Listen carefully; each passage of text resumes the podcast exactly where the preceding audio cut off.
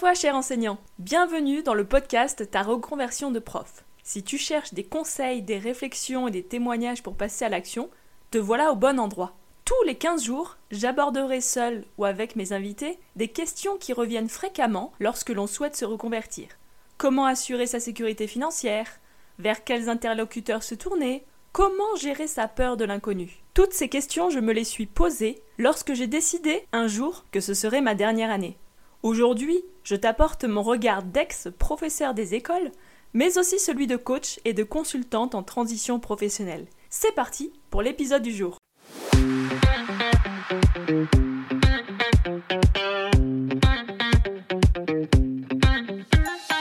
Bonjour et bienvenue dans un nouvel épisode du podcast Ta reconversion de prof. Alors, je reprends ma petite habitude de vous présenter un des retours que j'ai eu par rapport à un épisode de podcast.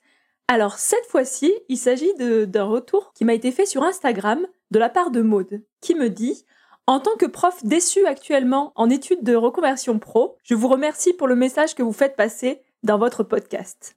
Alors même si ça n'a l'air de rien, mais ce genre de message est super impactant parce que ça montre à quel point ce que je fais est important pour vous et c'est super chouette d'avoir ce retour de votre part. Donc n'hésitez pas, si vous avez des questions ou autres, à m'envoyer des messages et à me faire part de vos retours. Aujourd'hui, le thème de l'épisode, c'est un thème qui est une préoccupation souvent chez les enseignants qui veulent se reconvertir et un dispositif qui est un des choix et un des tremplins qui permet de réussir sa reconversion, à savoir la rupture conventionnelle.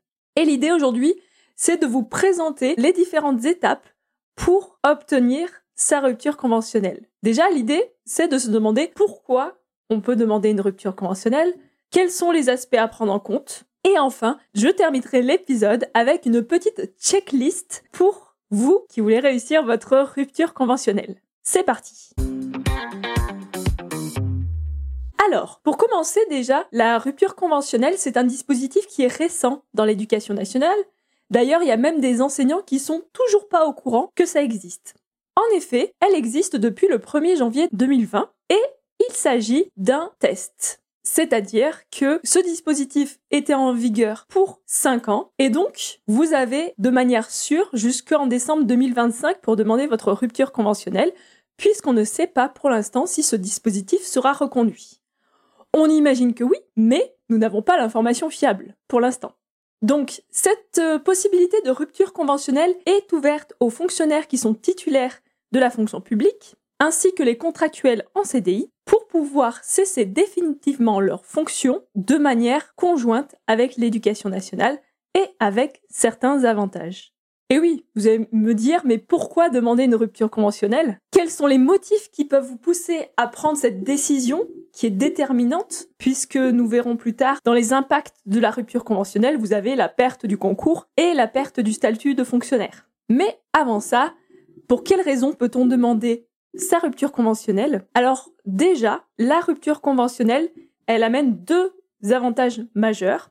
Déjà, elle permet d'obtenir une prime de départ qui est calculée sur votre ancienneté dans la fonction publique et sur l'année N-1, en sachant que si vous avez été en disponibilité lors de cette année N-1, votre prime de départ sera donc égale à zéro, puisque vous n'avez pas touché de salaire de l'éducation nationale.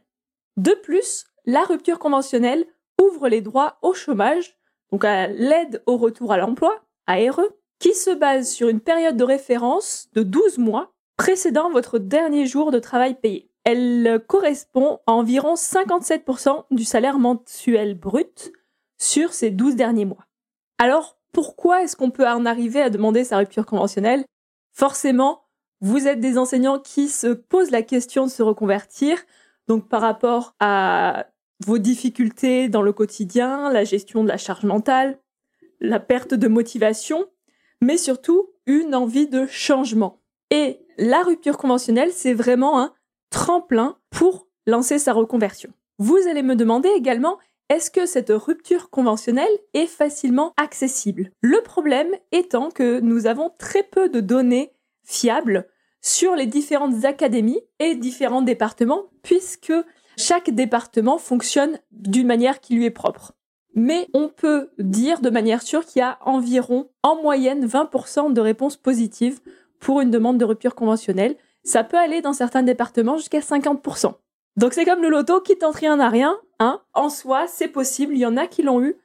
Il y a de plus en plus de personnes qui parlent justement du fait qu'elles ont eu cette rupture conventionnelle. Donc c'est vraiment quelque chose, une démarche qu'il faut tester.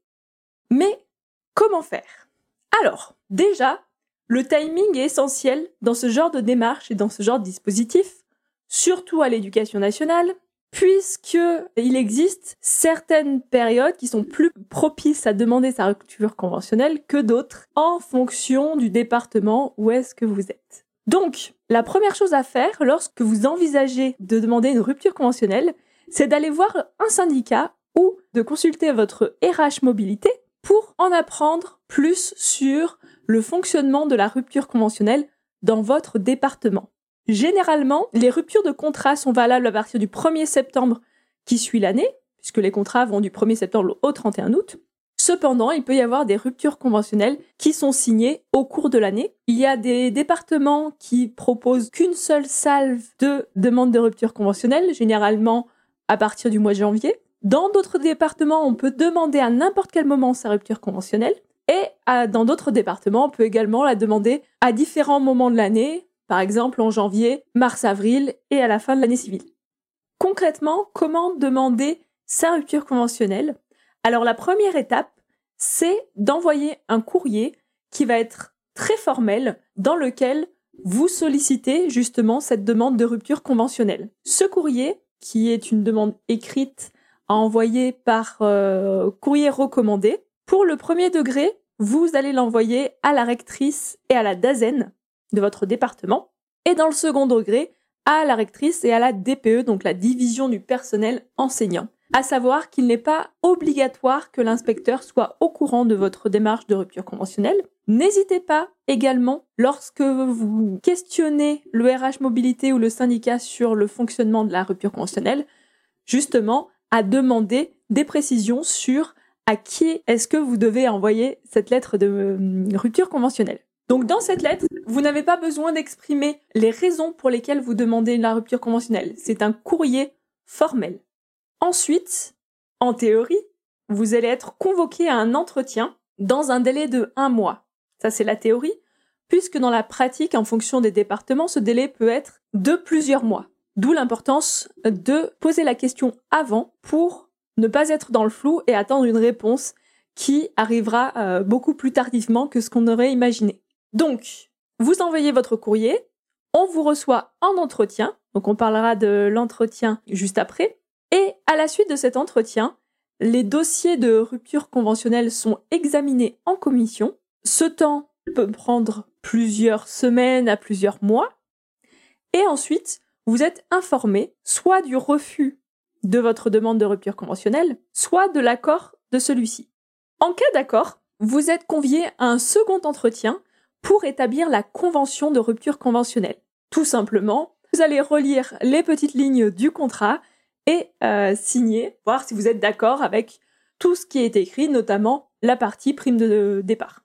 À partir de cet entretien, les deux parties disposent de 15 jours, d'un délai de rétractation de 15 jours, et avant que la hum, rupture conventionnelle ne fasse effet. À ce moment-là, il faut quand même bien avoir en tête que la rupture conventionnelle entraîne le caractère définitif de votre départ de l'éducation nationale, puisque vous êtes rayé des cadres de l'éducation nationale, vous perdez donc votre qualité de fonctionnaire, vous renoncez à votre diplôme, et si jamais vous voulez enseigner de nouveau un jour, il faudra soit passer le concours, soit devenir contractuel. À savoir également qu'en cas de recrutement dans la fonction publique au cours des six ans qui suivent votre rupture conventionnelle, vous devez rembourser l'indemnité de rupture que vous avez touchée. Donc ça aussi c'est une chose à prendre en compte. Cependant, le point positif de la rupture conventionnelle, c'est qu'en tant que non-fonctionnaire, vous allez pouvoir utiliser votre CPF sans demander la permission à votre supérieur hiérarchique. Ce qui est quand même fort intéressant. Donc, il y a deux critères principaux dans l'administration des ruptures conventionnelles c'est déjà l'ancienneté dans le poste. En fonction des départements, une ancienneté minimum peut être demandée. Par exemple, quand j'ai demandé ma rupture conventionnelle en Isère, il fallait une ancienneté minimum de 6 ans. Cependant, dans d'autres départements, il n'y a pas d'ancienneté minimum qui est demandée.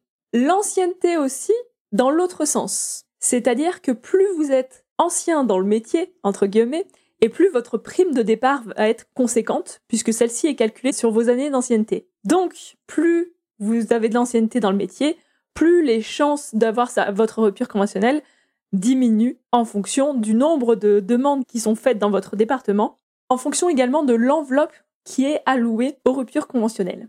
Et le second argument, le second critère d'acceptation, c'est d'avoir un projet professionnel sérieux et fiable. Alors on me pose souvent la question, est-ce qu'on peut demander une rupture conventionnelle lorsque l'on est en arrêt maladie? La réponse est oui, mais attention à la manière dont vous présentez votre projet, dans le sens où le DRH va essayer de savoir si vous êtes à même de prendre la décision irrévocable de quitter l'éducation nationale ou si la situation actuelle, voilà, une grande détresse, un burn-out fait que vous n'êtes pas actuellement en capacité de prendre cette décision. Donc, ce n'est pas un critère bloquant, mais c'est quelque chose auquel il faut faire attention. Et tout dépendra vraiment de comment est-ce que vous allez présenter votre projet et toute la motivation et le sérieux de votre projet. Comment va se passer votre entretien de rupture conventionnelle? Alors cet entretien, il se déroule généralement en trois étapes. La première étape, c'est la présentation de la rupture conventionnelle, donc un peu comme ce que je vous ai fait donc au début de, de cet épisode, et des critères de validation entre guillemets de la rupture conventionnelle pour savoir si vous vous rentrez dans ces critères-là. Ensuite, on va vous laisser la parole pour vous présenter et présenter votre projet. Donc c'est vraiment le cœur de l'entretien. C'est ce moment-là qu'il faut préparer pour que vous vous sentiez en confiance et que vous donnez confiance justement au DRH. Et enfin, la dernière partie de l'entretien présente les conséquences de la rupture conventionnelle. Donc comme je l'ai dit, la radiation des cadres de l'éducation nationale, la perte du concours, le fait de ne pas pouvoir travailler dans la fonction publique pendant six ans, sinon on rembourse la prime de départ, les conséquences donc au niveau de la rupture conventionnelle sur par exemple l'accès aux fiches de paye, sur la sécurité sociale, etc. Afin de vous permettre de réussir votre rupture conventionnelle pour ceux qui le souhaitent, j'ai préparé une petite checklist pour vous permettre de vérifier certains points avant l'entretien, pendant l'entretien et après l'entretien. Avant l'entretien de rupture conventionnelle, l'idée c'est d'avoir déjà anticipé son projet de reconversion, de l'avoir identifié clairement, de savoir pourquoi vous voulez y aller, qu'est-ce que vous voulez faire et comment.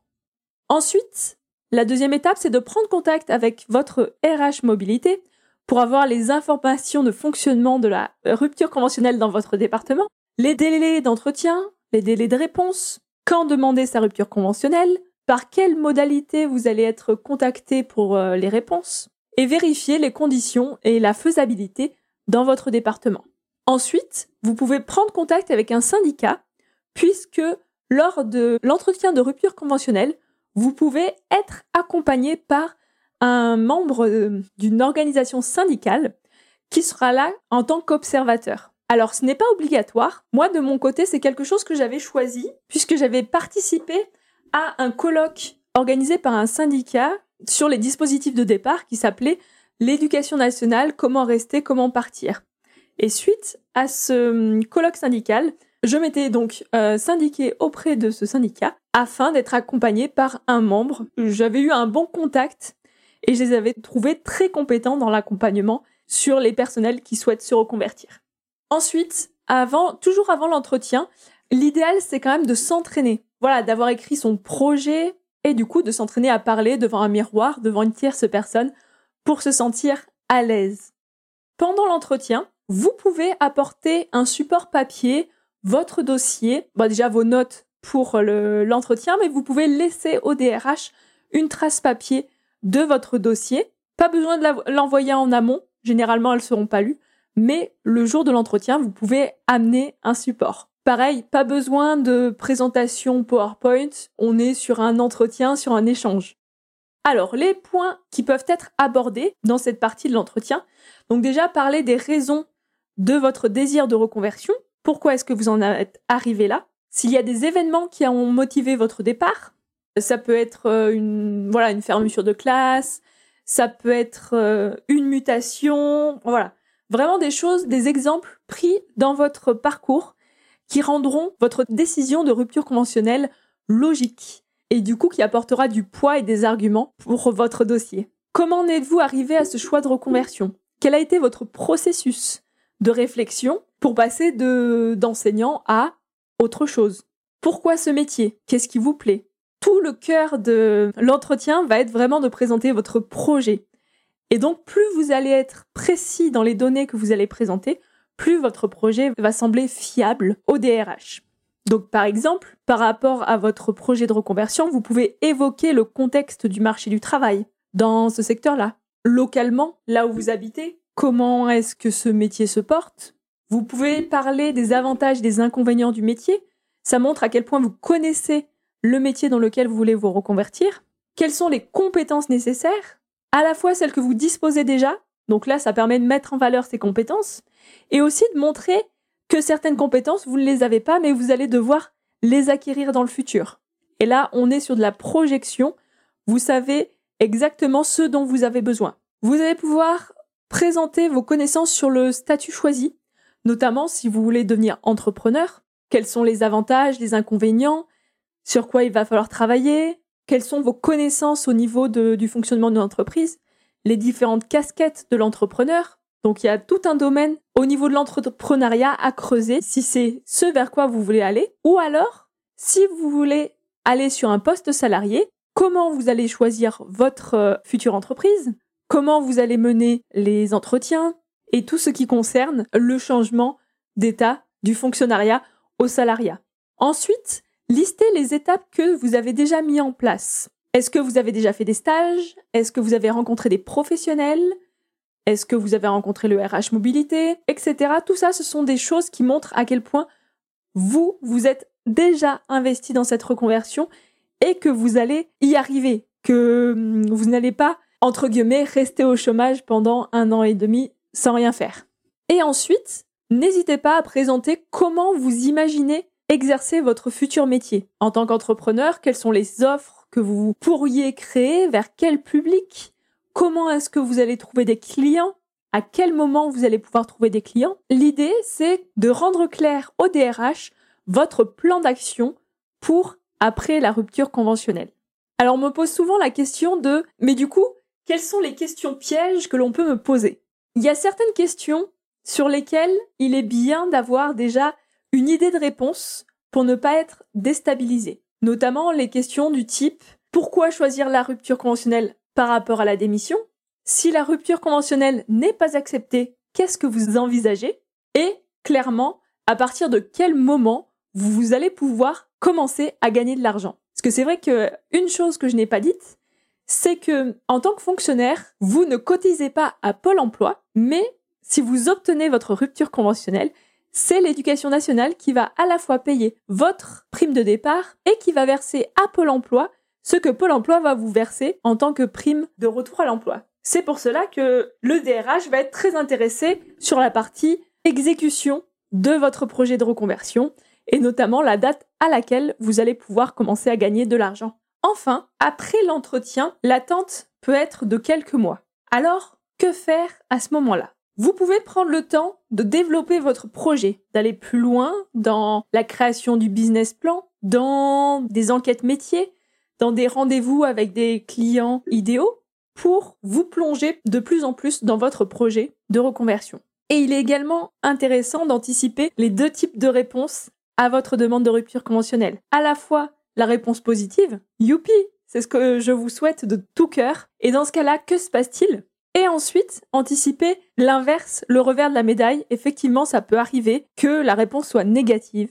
Et dans ce cas-là, qu'est-ce que vous comptez faire et de se dire que euh, oui, ça peut arriver et en soi, c'est pas la fin du monde parce que votre projet ne s'arrête pas là. Tout ce que vous avez créé et que vous avez développé pour demander votre rupture conventionnelle, ça vous appartient. Donc vous pouvez très bien vous dire je prends une année de plus pour développer mon projet et je redemande la rupture conventionnelle l'année prochaine. Ou alors, j'ai vraiment envie de tester mon projet, je peux demander une mise en disponibilité.